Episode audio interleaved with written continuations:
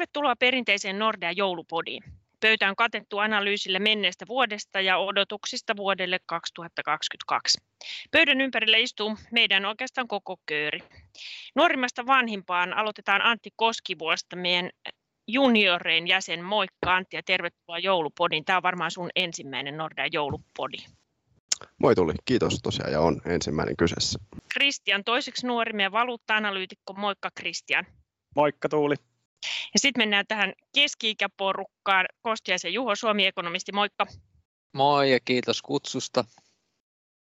Ja Jan von Geer, meidän voimailija ja korkoanalyytikko. Moikka Janne. Moikka Tuuli. Ja mä olen tietenkin se pahnan pohjimmainen eli Nestori ja sen Tuuli Koivupää ekonomisti. Ja vuotta 2021 on tietenkin sävyttänyt edelleen korona. Se on ollut ykkösaiheena tammikuusta tänne jouluun asti. Mutta mitä muuta vuodesta 2021 on jäänyt mieleen? Otetaan ensin sellainen pikakierros pöydän ympäri ja sillä aikaa kun muut miettii, niin mä voisin ehkä omalta kohdalta sanoa, että kyllä mulle Kiina on jäänyt mieleen. Kiinan kasvun hidastuminen, poliittinen myllerrys ja sen sellainen, mutta mennään nyt kierros vaikka sitten toiseen suuntaan. Mitäs Jannella on jäänyt mieleen vuodesta 2021? No kyllä varmaan siitä inflaatiosta puhuttiin alkuvuonna ja etenkin USAssa se inflaatio on sieltä tullut, että alkuvuonna puhuttiin riskeistä ja nyt, nyt on niin kuin nähty, että ne on USAssa realisoitunut ja, ja inflaatio on ihan aidosti koholla, että se on varmaan jäänyt, jäänyt ehkä päällimmäisenä mieleen, jos nyt toki tuota koronaa nyt ei valitettavasti pysty vielä unohtamaan, vaikka haluaisikin, mutta, mutta tällä niin makrorintamalla niin se. Ja ehkä, ehkä toinen markkinaläheinen on se, että, että, että, tavallaan alkuvuonna taas tuntuu, että nyt on ne kaikki edellytykset kasassa, että tästä tulee nousevien korkojen vuosi, etenkin siellä korkokauden pitkässä päässä, ja eihän tästä ihan sellaista kuitenkaan tullut, että, että kyllähän silloin keväällä nähtiin nousua, mutta sitten sekin taas niin kuin, tavallaan stoppasi aika, aika niin kuin lyhyen, että, että ehkä nämä on, nämä on jäänyt sieltä päällimmäisenä mieleen. Joo, ja aika ristiriitaisetkin ilmiöt, kun ajattelee, että inflaatio on kiihtynyt jopa enemmän kuin me on odotettu, mutta sitten korkomarkkina on pysynyt tosiaan yllättävän rauhallisena. No mitäs Juho, mitä on jäänyt mieleen kuluneesta vuodesta? No kyllä ainakin Suomen taloutta on leimannut se niin kuin tosi nopea toipuminen, varsinkin niin kuin tuossa kesästä lähtien, eli oikeastaan kaikilla toimialoilla niin ollaan tultu tosi mukavasti ylöspäin ja ennen kaikkea nyt sitten työmarkkinat, että nyt ollaan nähty tässä syksyn aikana, niin siellä on työllisyys on kasvanut tosi nopeasti ja nyt ollaan oikeastaan niin kuin heilahdettu sieltä niin kuin viime vuoden lomautuksista nyt sinne työvoimapulan puolelle, että tämä on tämä suhdannekäänne ollut todella nopea ja tässä on niin kuin tavallaan vähän uudenlaiset ongelmat nyt taloudessa, että vaikka korona edelleen vielä vähän haittaa, niin nyt ollaan tavallaan jo vähän eri kysymystä äärellä. Joo, se on kyllä ihan totta, että sävy on muuttunut 12 kuukaudessa aika täysin. No onko sävy muuttunut Kristian valuuttamarkkinoilla vai mikä sulla on jäänyt 21 vuodesta? Markkinamainingit teki tietysti muutaman vuoden tauon jälkeen paluu julkaisun maailmaan. Onko se sun päällimmäinen muisto? No ehkä sekin, mutta ehkä se mikä on eniten jäänyt mieleen, niin kyllä tuo keskuspankkien iso käännös, se tietysti liikittyy tuohon, mitä myös Juho sanoi, että taloudessa se tosi nopea toipuminen ja se keskuspankkien sävy ja se, että hyvin elvyttävästä rahapolitiikasta siirrytään loppuvuonna ja joissain maissa nostettu korkoa jo, että on päästy siihen kiristyvään rahapolitiikkaan, niin se on, se on jäänyt kyllä vahvasti mieleen. Ja ehkä toisena Venäjä, pari kertaa Ukraina tilanne on, on selkeästi ollut jännittyneempi, mitä, mitä pitkään aikaa nyt jälleen jännitteet yllä. Se on ollut myös, myös leimaava vuosi ainakin itselleni. Joo, kyllä tuonne itäraja tällä hetkelläkin varmaan idän suuntaan kiinnostusta kohdistuu tosi paljon. No mitenkäs Antti, mitä sulla on jäänyt eka vuosi Nordealla takana, niin miltä nyt meno maistuu? Mä kuppasin ehkä vähän Juho tosiaan tuosta niin Suomen talouden toimijasta tai sen laajalaisuudesta, eli tosiaan kun seuraan omalla vastuulla tota yksityisen kulutuksen kehittymistä meidän korttitilastojen kautta. Niin se alkuvuosi oli vielä hyvin haastavaa, että silloin oli just noita sulkutomia käytössä, mutta kuitenkin semmoista tiettyä niin resilienssiä tätä pandemiaa kohtaan niin ollut ihan selkeästi ja niin loppuvuosi on ollut niin todella vahva. Et maksut toipu tosi hyvin kesällä ja myöskin niin vaikka syksyllä ehkä tuosta koronapassistakaan ei ole saatu semmoista niin ihan valtaan niin räjähtävää vaikutusta sille, että maksut olisi lähtenyt selkeästi nousuun, niin ollaan kuitenkin vältetty se niin kuin viime syksyn tapainen todella haastava tilanne ja sillä, että ollaan kehitytty oikeastaan hyvin vastaavalla tavalla kuin kaksi vuotta sitten. Ja se on ollut tietysti tosi positiivista esimerkiksi niin pal- juuri sille palvelusektorille, jossa tilanne on ollut hyvin haastava tässä niin pandemian aikana. Joo, kortti, data ja korttimittari on kyllä jatkanut suosiota varmaan vuonna 2021 hyvin vahvasti. Miten Antti, mikä sun veikkaus on? Joulu taitaa olla aika kova aikaa siellä korttimaksujen puolella, että onko me mitä ennakkoarvioita, minkälaisia viikkoja on edessäpäin? No tosiaan, kyllä tässä on niin alustavia tietoja ollaan saatu jo tuossa julkaistaan tosiaan huomenna tiistaina tuo meidän niin kuin marraskuun korttidata. Ja siellä näkyy kuitenkin jo ihan selkeästi, että niin kuin semmoista kun tosiaan vuoden loppua kohti ne maksut tietysti kehittyy ja vuoden vilkkaammat ostosviikot on käsillä, niin siellä ihan selkeästi näkyy sitä, että ihmiset niin kuin uskaltaa kuluttaa oikein tota, ahkerasti ja tietysti mikä on ehkä niin kuin, niiden perinteisten jou, joululahjaostosten niin kuin ohella, mikä on niin kuin hyvin olennaista, niin tietysti palvelusektorille, kuten niin ravintoloille, että pikkoilukausi on hyvin tärkeä, sillä niin kuin tosi iso osa, niin kuin, tai niin kuin yllättäen iso osa koko vuoden liikevaihdosta muodostuu tässä niin kuin pikkoilukaudella, niin siellä oikeastaan kehitys on ollut just niin kuin, sitten NS niin kuin normaal, normaalin ajan tapasta, ja kaikki merkit viittaa nyt ainakin niin kuin myös no, niin kuin tavarakaupan kategorinen puolesta siihen, että saadaan niin kuin hyvä tota, ostoskausi. Että tietysti palvelusektorilla, että jos uusia rajoituksia tulee, niin se sitten voi vaikuttaa niin kuin tuossa vuodenvaihdetta kohti jollain tavalla, mutta kokonaisuutena oikeastaan aika vahvaa kehitystä tässä joulun alla.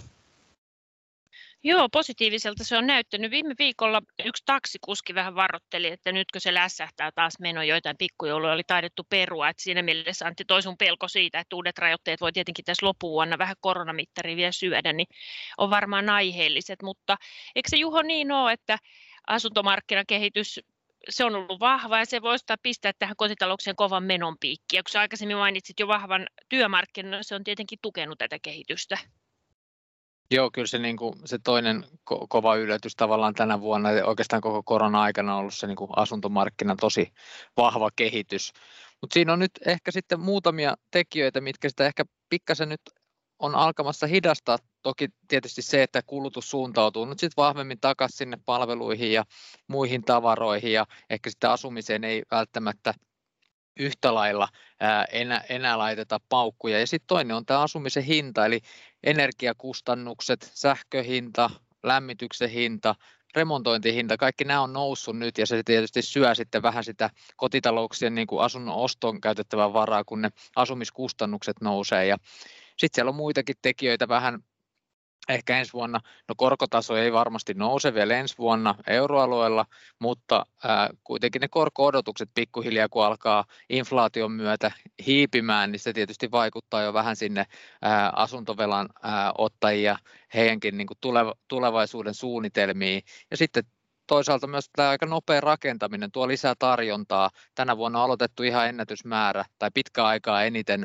uusia tota, asuntorakennuksia ja se sitten tietysti ensi vuonna rupeaa näkymään tarjonnan kasvuna ja se osittain niin kuin ehkä hillitsee tätä hintojen nousua. Et me odotetaan, että hinnat jatkaa nousua ensi vuonna, just kun tämä kysyntä niin kuin, ja kotitalouksien käytettävissä olevat tulot kasvaa, työllisyys paranee, mutta sitten tässä on näitä tavallaan hillitseviä tekijöitä, että se hintojen nousu ei ole ihan, ihan niin vahvaa kuin tänä vuonna on nähty. Joo, ja näitä tekijöitä tässä alkuviikolla julkaistiin. Käy uusi asuntomarkkinakatsaus, niin taisit käsitellä siinäkin. Joo, meillä oli tosiaan siinä, ää, käytiin vähän tätä markkinanäkymää läpi ja sitten siinä oli tosiaan tätä, miten inflaatio vaikuttaa asun, asuntovelalliseen, miten ihmiset suhtautuu tähän energiahintojen nousuun, meidän uutta tutkimusta siitä ja tämän tyyppisiä aiheita meillä oli tällä kertaa, että sieltä kannattaa käydä lukemassa, jos haluaa tarkemmin perehtyä näihin aiheisiin. No Janne, Juho tuossa jo vähän lupasi asuntovelalliselle, että ohjauskortti ei ole vielä euroalueella ehkä ensi vuoden puolella nousussa. Mikä sun oma, nostit inflaation ykköseksi vuoden 2021 teemasta, olen, olen kyllä samaa mieltä, se on ollut ehdottoman kuuma veeruna. Miten, oletko Juhon kanssa samoin linjoilla vai tuleeko tässä kova, kova vastakkainasettelu korko-odotusten suhteen? USA tietenkin vetää joukkoja kohoavien korkojen suuntaan vai? Joo, no siis näinhän CKP on luvannut, että niin kuin Juhokin tuossa lupaili, että ei koronasta ensi vuodelle, vuodelle että, että, että tavallaan toki jos mietitään vuosi sitten, mitä kaikkea keskuspankit lupaili ja kuinka moni on jo kääntänyt sitä kelkkaansa, niin, niin tota, se tavallaan muistuttaa, että, että tilanne elää ja vuosikin on tosi pitkä aika, mutta vaikka vuosi on pitkä aika, niin kyllä se niin kuin tässä euroalueen rahapolitiikan kehikossa tuntuu olevan, että se olisi liian lyhyt aika sille, että EKP koronostoihin asti pääsisi, mutta kyllä siinä politiikka-setupissa varmasti muutoksia tulee, että nyt jo tämän viikon kokouksessa väännetään sitten kättä siitä, että, että niin kuin, mitä tapahtuu velkakirjaostoon korkonostoille ja, ja siellä varmaan muutoksia nähdään jo sitten, sitten niin kuin ensi vuoden aikana tai, ja, ja niin kuin ne, ne muutokset on sinne vähenemään päin, mutta niin kuin, kyllä mä ajattelisin, että koronnostoissa euroalueen niin kuin kohdilta niin pitää mennä ainakin sinne vuoteen 2023 ennen kuin niin korkoja voitaisiin nostaa. Mutta niin Yhdysvalloissahan tilanne on, on toinen ja se on hyvä muistutus siitä, että se tilanne voi muuttua aika nopeastikin. Ja sitten toisaalta taas myös ehkä muistutus siitä, että keskuspankeille on myös vaikeaa tämmöiset nopeat käännökset. Et jos miettii nyt sitä Fedin tilannetta, että he on tällä viikolla päättämässä, että pitää tätä velkakirjojen, velkakirjaostojen alasajoa nopeuttaa, ja puolitoista kuukautta sitten päätettiin, että se aloitetaan. Ja nyt tässä puolestoista kuukaudessa, niin onko oikeasti talouskuva muuttunut niin paljon, että, että nyt jo pitäisi tehdä niin kuin tämmöinen uusi, uusi niin kuin päätös, niin enemmän se kertoo ehkä, ehkä siitä, että, että Fed on jäänyt jo vähän jälkeen siitä talousinflaatiokehityksestä, mutta kuitenkin se kommunikaatio on tärkeää, ei, ei sitten liian nopeasti voida tehdä sitä muutosta ja, ja niin kuin sitten tehdään mieluummin kokous kokoukselta, kiristetään vähän sen, kun että yhdessä kokouksessa tiputettaisiin joku pommi ja tehtäisiin, tehtäisiin niin kuin suuri muutos. Että kyllä tällaista on varmaan lähitulevaisuudessa tulevaisuudessa Yhdysvalloissa edessä ja meillähän on omassa ennusteessa se kolme nostoa ensi vuodelle ensimmäinen kesäkuussa, mutta että, että jos nyt Fed kiristää sitä velkakirjaostojen alasajoa niin, että, että se onkin valmis jo maaliskuun loppuun mennessä ensi vuonna, niin kyllä se ensimmäinen nostokin voi tulla jo ennen kesää. No miten Kristian sitten, kun se seuraa tietenkin inflaatio- ja keskuspankkien vähän sieltä valuuttanäkökulmasta, niin tota, miltä nämä Jannen puheet vaikuttaa? Onko valuuttamarkkinoille hinnoiteltu kolme koronnostoa ensi vuodelle Fedille ja ensimmäinen vasta kesäkuussa vai joko siellä alkaa tunnelma kiristyä vielä isomman niin kuin korkoeron suhteen USAn euroalueen välillä? Kyllä mä uskon, että toi, toi Jannen puheet niin lähtökohtaisesti on dollari tukevia tekijöitä vielä ensi vuonna. Että se inflaation nousu nykyisessä tilanteessa, missä pitkään ollut lähinnä ongelma, että inflaatio ei nouse, niin se vaan kertoo hyvää ja saadaan hilattua niitä korkoja ylöspäin, mikä sitten sen korkoeron kasvun kautta kyllä perinteisesti tukee sitä, sitä valuuttaa, missä koron nostoja päästään tekemään. Et dollari on, on kuningas ensi vuonnakin, näin uskaltaisin olettaa, jos ei euroalueelta mitään suurta yllätystä saada. Tietysti jos päädyttäisiin siihen globaaliin inflaatioskenaarioon ja että se inflaatio oikeasti lähtisi, niin siinä vaiheessa varmasti niin euroalueella on, on varaa hinnoitella sitä koko korkonäkymää uudelleen hyvin voimakkaasti. Ja siinä tilanteessa euro olisi varmasti se suhteellinen voittaja. En, en tähän itse ihan hirveästi usko, mutta skenaario, mikä on hyvä pitää, pitää mielessä. Kuitenkin inflaatioennustaminen on, on hyvin haastavaa ja varsinkin kun tämä pandemia vielä, vielä sekoittaa tätä tilannetta entisestään. No niinhän se on joo ja Anttihan on meillä nuorimpana tutustunut oman gradun osaltakin nyt koko syksy vähän inflaatiokirjallisuuteen ja tutkailu sitä, että miten ne nousevat raaka-aineet tai energiahinnat sitten välittyy siellä inflaatiossa toisille kierroksille. Ja Antti summairapas meille vanhuksille vähän sitä, että mitä se kirjallisuus oikein tästä aihepiiristä nyt sanookaan.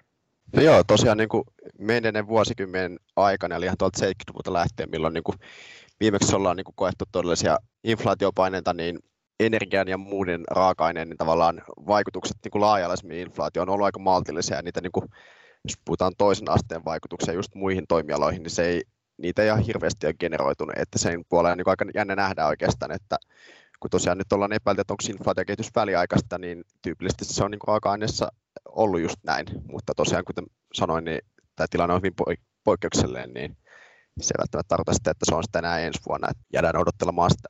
Joo, ja kyllähän ne USAn en ole ehtinyt vielä sitä marraskuun dataa tarkkaan kammata, mutta ainakin lokakuussa niin tuntuu, että siellä kyllä inflaatio on tosi laaja-alasta ja helpompi nimettää melkein ne hinnat, jotka ei nouse, kuin, kuin ne hinnat, jotka nousee. Euroalueellahan se on paljon valikoituneempaa, mutta toki täälläkin melkein 5 prosenttia inflaatio. Ja ne tällä viikolla EKP tosiaan kokousta. Kuinka paljon sä luulet, että siellä riidellään suorastaan? Ei, tuleeko yksimielinen päätös vai, vai toteako Lagarde ihan avoimesti, että nyt on kyllä erimielistä porukkaa ja sitten porukka hajoaa ja loppuviikko lueskellaan uutisia, että minä sanoin kyllä sitä ja minä halusin tätä, mutta ei mennyt läpi. Joo, en, en usko, että ainakaan kaikilta osin tulee yksimielinen päätös. Et, et toki on myös mahdollista, että, et kun vielä muutama kuukausi sitten näytti siltä, että, että nyt joulukuun kokouksessa piirretään niitä suuntaviivoja vähän pidemmällekin, niin, niin nyt näyttää siltä, että epävarmuus on kasvanut ja kaikesta ei voidakaan päättää nyt. Et se näyttää jo selvältä, että ainakin osa päätöksistä lykätään sinne ensi vuoden alkuun. Niin jos he pystyykin päättämään ainoastaan siitä, että pandemiaostot loppuu maaliskuun lopussa ja siitä pandemiaostojen tota, ostovauhdista ensi vuoden ekalla neljänneksellä, niin semmoinen ehkä jopa voitaisiin saada niin kuin aika suurella enemmistöllä ainakin aikaa, mutta että sitten kun mennään näihin pidemmälle meneviin päätöksiin, niin siellä varmaan sitten näkemykset eroaa, että, että kyllähän se, se mun mielestä on ollut kuvaavaa, että täällä niin kuin tämmöiset vähän maltillisemmatkin äänet on vähän muuttanut mielipidettään sen suhteen, että, että nyt inflaatioepävarmuus on aitoa ja ei, ei haluta sitoa sitoa niin kuin käsiä sitten pidemmäksi aikaa ja pitää miettiä vähän, vähän niin kuin muutenkin, että tämä on aikamoinen tavallaan avaus siinä mielessä, kun EKP kesällä uusi strategiansa ja siellä käytännössä tavallaan nuijittiin se, että nyt kun operoidaan täällä, täällä niin kuin korkojen no, niin kuin alarajan lähellä, niin silloin on perusteltua sitten, että, että rahapolitiikka mieluummin erehtyy ehkä sinne, sinne niin kuin kevyen suuntaan ja että, että niin kuin rahapolitiikan vastineen pitää olla voimakasta ja pitkäkestoista, niin nyt on tavallaan otettu ehkä vähän etäisyyttä, tai muutama ainakin jäsen on ottanut etäisyyttä selkeästi tästä strategiasta, niin että nyt ehkä pitäisikin olla erilainen riskienhallintastrategia, kun ei tiedetä, että mihin se inflaatio on menossa. Niinpä, joo, kyllä tuo inflaatioympäristö on kummallinen ja euroalueella se paljon keskittyy sinne energian hintaan ja siinä tietenkin katseet osaltaan minne tuonne idän suuntaan ja mieti, miet, miettimään sitä, että mitä se Putin nyt oikein touhua ja muuta vastaavaa. Kristian, sä mainitsit jo tuossa, että Venäjä-Ukrainan tilanne on ollut yksi vuoden 2021 teemoista. Tuleeko se ole myös vuoden 2022 teemoista? Kyllä mä uskoisin, että osaltaan toi Venäjä aggressiivinen ulkopolitiikka elää myös jonkin tyyppistä aaltoliikettä, eli jännitteitä nostetaan ja toivottavasti nyt jälleen laantuu, mutta jossain vaiheessa tulee uusi shokki ja jännitteet jälleen kiristyy. Kyllä mä uskoisin, että tämä on se regiimi, missä myös tulevat vuodetkin tullaan elämään. Tietysti se taloudelle aiheuttaa haasteita, välttämättä investointihalukkuus Venäjälle ei ole, ei ole sitä samaa luokkaa, mitä moniin muihin maihin näistä johtuen. Ja toisaalta jatkuva sanktioriski lisää sitä epävarmuutta, millaiset toimintaolot siellä, siellä on, ja nämä myös puhuu kyllä sen puolesta, että rupla pysyy verrattain heikkona, että jos katsellaan niitä pari vuoden takaisia tasoja, niin sinne tuskin rupla tulee, tulee tekemään paluuta. Joo, Venäjä on tosiaan ollut kaikin tavoin tässä nyt vähän Suomelle haastava markkina ehkä kaupankäynnin osalta, mutta, mutta kokonaisuutena se ei ole onneksi Suomen teollisuuden kehitystä haitannut, vai mitä Juho? Mites meidän Venäjä-kauppa, oletko ehtinyt yhtään seurata? Tämä tulee ihan lonkalta tämä kysymys. No en ole kyllä itse asiassa nyt katsonut maittain tuota meidän vientiä, että Suomen vientihän on palautunut äh, kohtuu hyvin ja varsinkin viennin arvo, eli siellähän on hinnat noussut tosi paljon ää, meidän viennissäkin, että niin metsäteollisuudessa. Esimerkiksi puutavarahinta on noussut nopeasti ja metallihinta on noussut nopeasti ja se on niin kuin nostanut viennin arvoa, mutta volyymi, volyymikehitys on nyt ollut tässä niin kuin syksyn mittaan jo vähän taantumaan päin. Se kehitys ja nyt itse asiassa tuli lokakuulta näitä uusia tilauksia, niin sieltä nämä uusien tilausten arvo pysyy vielä siellä edellisten kuukausien tasolla, mutta itse asiassa volyymi indeksissä tultiin jo alaspäin nyt uusissa tilauksissa. Teollisuus kuitenkin edelleen kasvaa ja tilauskirjat on aika vahvat, että kyllä se kun näyttää hyvältä, mutta sitten siellä on noussut myös nämä niin materiaalin työvoiman saatavuus semmoisiksi tekijöiksi, mitkä sitten pikkasen, pikkasen hidastaa sitä ja mitä semmoista saksalaista, saksalaistyyppistä niin teollisuuden supistumista ei ole vielä nähty, mutta kyllä meilläkin sitä kasvua hidastaa tosiaan tällä hetkellä. Ja sitten tietysti me aletaan kohta olla siellä kapasiteetin käyttöasteen niin kuin ylälaidassa, että tarvittaisiin nyt niitä lisää investointeja, jos halutaan, että teollisuustuotanto mitenkään merkittävästi tästä enää kasvaa seuraavien vuosien aikana. Eli investoinnit on semmoinen, ne on lähtenyt pikkasen liikkeelle tänä vuonna, mutta vielä mitään valtavan kovaa kasvua ei tuolla kone- ja laitepuolella ole nähty, että toi kolmas neljännes oli itse asiassa vähän pettymyskin, pettymyskin sen osalta, ja sitä nyt tässä vähän niin kuin jännitetään, että tule, tuleeko meille nyt semmoinen investointiaalto. Tässä on tietysti nämä EUn investointirahastot ja halpaa rahaa edelleen, että periaatteessa pitäisi tukea, niin kuin tämä hyvä kysyntätilannekin, niin pitäisi tukea investointeja, mutta toistaiseksi ei ole nyt vielä nähty ihan niin voimakasta investointien käynnistymistä kuin mitä olisi ehkä toivottu. Niin ja mitä on ehkä nähty noissa naapuripohjoismaissa, että se on vähän ollut kurja uutinen ehkä, että suhteessa niin meidän liikkeen lähtö näyttää vähän hitaammalle. No miten Juho, nopea arvio vielä, julkaistaan sitten taas talvel talviennuste, mutta näetkö korjaustarpeita tässä vaiheessa Suomi-ennusteelle? No aika hyvin on menty itse asiassa nyt tuon meidän elokuun ennusteen tai elosyyskuun vaihteen ennusteen mukaan ainakin tämän vuoden osalta ja kyllä mä näkisin, että se niin kuin 3,5 prosenttia, mitä me on ennustettu, niin se, se tullaan saavuttaa tänä vuonna ja ensi vuodellahan meillä oli se 3 prosenttia siellä kiikarissa ja nyt ei ainakaan tullut ilmennyt mitään semmoista, että pitäisi muuttaa, mutta nyt, nyt, aletaan, nyt aletaan perkaamaan vähän lukuja tarkemmin tässä joululomin molemmin puolin ja sitten, sitten tota alkuvuonna katsotaan, että jaksaako se veto ensi vuonna sinne kolmeen prosenttiin. Joo, se nähdään sitten alkuvuonna, että minkälaisia lukuja sieltä Juhon generaattorista pompsahtaa. Hyvä juttu. Nyt jos me katsotaan ihan lyhyesti vielä ensi vuotta, niin ehkä käydään sellainen käänteinen kierros nyt sitten, että mitkä teemat olisi sellaiset ensi vuoden saa nimetä kaksi teemaa, jos ei yhtä osaa. Koronaa ei saa sanoa, koska se on kuitenkin kaikkien pöydällä. Ää, mutta mitäs mitäs Kristian meinaa? Mitkä se olisi vaikka pari sellaista valuuttaa, mitkä sun mielestä olisi tällä hetkellä kaikkein kiinnostavimmat? Onko se Turkin Erdoganin huimaliitto? Kyllä, kyllähän se Turkki varmasti on, on mielenkiintoinen, mutta mä oon ehkä jo menettänyt toivoani useampi kuukausi sitten sen suhteen ja trendi taitaa olla vaan jatkuva, jatkuva heikentyminen niin kauan kuin nykyjohto pitää mielipiteistä kiinni. Mä nostan kyllä Venäjän aika korkealle tuossa listalla. Siellä on myös maassa inflaatio on, on 8 prosenttia ja keskuspankki on nostanut tänä vuonna jo aggressiivisesti korkoa ja tulee jatkamaan vielä, vielä sitä. Mielenkiintoista nähdä, milloin se inflaatio vakautuu. Ja tietysti kun tarpeeksi kirjastaa rahapolitiikkaa, niin se tarkoittaa myös, että se, se kasvu hyytyy väkisinkin. Ja kun otetaan huomioon, että siinä rahapolitiikan välittymisessä menee aina ö, aika pitkäänkin, usein yli vuosi, että täysmääräisesti on, on välittynyt, niin mitä tapahtuu sille, sille kasvunäkymälle. Venäjä on, on erittäin mielenkiintoinen.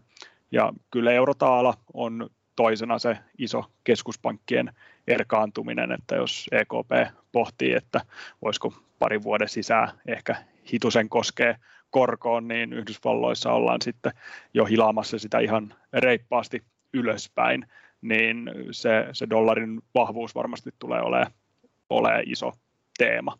No miten Jenne, nouseeko ne korot ensi vuonna sitten vihdoin ja viimein oikein kunnolla ja ropisten? Vai onko joku muu teema ylitse muiden? Mä ajattelen, että varmaan tämä inflaatio ja korko pitää sut kiireisenä. Se on nyt niin älyttömän kiinnostava, mutta toki saat keksiä jonkun ihan muun. No joo, varmaan se pitää kiireisenä ja, ja niin kuin kyllä mä uskon, että ne USA lyhyet korot sieltä ainakin lähtee nousuun, joka voi sitten vielä yllättää vieläkin niin kuin monet mutta sitten jos, jos miettii näiden jo mainittujen triemojen lisäksi, niin ehkä, ehkä niin kuin pari juttua. Korona ei saanut sanoa, mutta, mutta tavallaan siihen liitännäinen toi EUn elpymisrahasto ja sen, siihen liitännäiset näitä rakenneuudistuksia, mitä esimerkiksi Italiassa on luvattu, niin ensi vuosi varmaan tarjoaa jotakin siitä, että nähdäänkö me jotakin aitoa siellä, siellä ja, ja, ja niin kuin, ää, eteneekö siinä mielessä että prosessi nostaa tätä euroalueen pidemmän aikavälin kasvua ja sitten taas toisaalta, että, että oliko se hukka, onko se hukka heitettyä rahaa vai saadaanko ne oikeasti kanavoitua järkevästi ne, ne tota elpymisrahaston rahat. Et mä luulen, että siihen, ne, siihen niin kuin, tämä ensi vuosi tuo selkeästi lisätietoa, joka sitten niin kuin auttaa niin kuin maalaamaan niitä euroalueen ehkä suuntaviivoja pidemmäksikin aikaa. Ja onhan meillä politiikassa tapahtumia, että USAssa on välivaalit, Ranskassa on presidentinvaalit, sen jälkeen parlamenttivaalit ja Italiassahan arvuutellaan, että jatkaako Draghi vuoteen 2023 asti vai astuuko hän kenties presidenttiehdokkaaksi jo ensi vuonna, että, että kyllä siellä poliittisellakin rintamalla aika paljon tapahtuu. Kyllä tapahtuu jo, ja tähän vaalilistaan voisi ehkä tietenkin listata sitten lokakuun 22 Kiinan kommunistisen puolue, jossa sitten presidentti Siin valtakausi todennäköisesti jatkuu. No mitä Antti, mitäs, mikä se on sellainen sun ykkösteema vuonna 2022? Mitä ajattelet, että tulet seuraamaan? Mä nostaisin tuosta korttilatasta ehkä kaksi semmoista vähän niin kuin piiloon jäävää tota, asiaa. Eli tota, toinen on niin kuin palvelualoilta, niin tuo julkisen liikenteen toimiminen, eli tosiaan käytännössä julkinen liikenne ja taksit on ollut semmoisia ainoita, ainoita kategorioita meidän korttilasta, jotka ei ole missään kohtaa oikein päässyt tänne plussan puolelle, koska ne on tietysti hyvin riippuvaisia noista rajoitustoimista ja sitten myös noista muista palvelualoista, niin jään odottamaan mielenkiinnolla sitä, että jatkuuko se, kun on kuitenkin toipunut, mutta se on ollut huomattavasti hitaampaa kuin muilla aloilla, että päästäänkö sielläkin sitten plussan puolelle. Ja sitten toinen on tuo verkkokaupan huima kehitys, mitä ollaan nähty läpi vuoden, eli monilla toimialoilla verkkokaupan osuus on huomattavasti kasvanut kaikista maksuista, vaikka se onkin vielä kohtalaisen pieni verrattuna lähimyyntiin.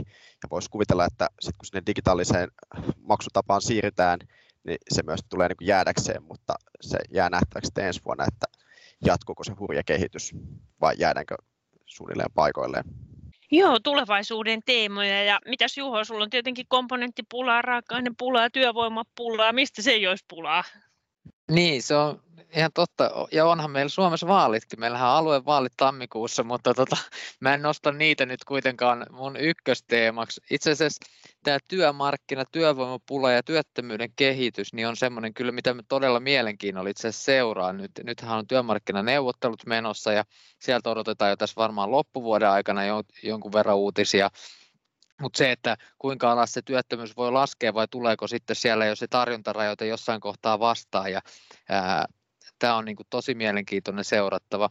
Toinen, mitä mä sitten ajattelin, että ensi vuonna on myös mielenkiintoista seurata on julkisen talouden tilaa. Et meillähän on viime, niin viime vuonna kuin nyt tänäkin vuonna, niin julkinen talous on kehittynyt paremmin, mitä on ennakoitu. Verotuloja on tullut aika mukavasti. Tänä vuonnakin on jo melkein 6 miljardia val, valtion verotulot korkeammalla kuin viime vuonna tähän aikaan. Ja sitä on nyt mielenkiintoinen seurata, että jääkö meille nyt sitä rakenteellista alijäämää sinne, kuinka paljon sinne julkiseen talouteen vai tasapainottuuko se julkinenkin talous nyt sitten sieltä ainakin jossain määrin tämän talouden hyvän kehityksen mukana. Että tämä on semmoinen, mitä mielenkiinnolla seuraa ja tietysti siellä on paljon, paljon myös muita tämmöistä rakenne, rakenteellista uudistusta, mitä sitten voidaan seurata, että mikä niiden vaikutukset tulee olemaan.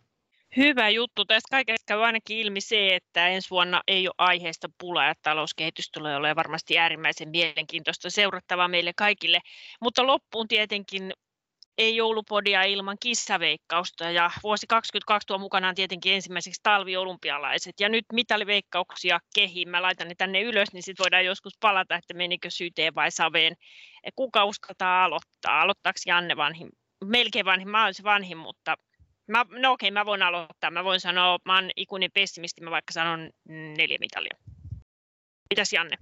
No mä pistän vähän paremmaksi, mä sanon viisi. Juho? No tässähän niin kuin hallitsevana kesäolympialaisveikkauksen mestarina, niin tota, mulla on paineita ja tota, nyt tietysti ikävä on se, että miesten 50 hiihdetään vapaalla, eli nyt se kulta voi olla tiukassa ja tota, mä sanon kuitenkin nyt vielä pessimistisemmin, että kolme mitallia. Oi, oi, oi, oi, niinkö huonosti meillä menee. No mites Christian? Mä oon vähän optimistisempi ja kyllä mä nyt seitsemän siihen kaiva ja eiköhän yes. Iivo nappaa yhden kultasen myös. Hyvä juttu. Ja Antti? Uskalla myös olla optimisti ja sano kuusi ja tota, kultaa jääkiekosta. Yes. No näitä meidän kelpaa nyt jännittää ja seurata sitten helmikuussa katseet Kiinan suuntaan ja muuten tietenkin talouteen. Hei, oikein mukavaa joulun aikaa ensi vuoden aloitusta ja kiitokset meidän kuulijoille. Tästä vuodesta me jatketaan podien tekemistä taas vuonna 2022. Moi moi! thank you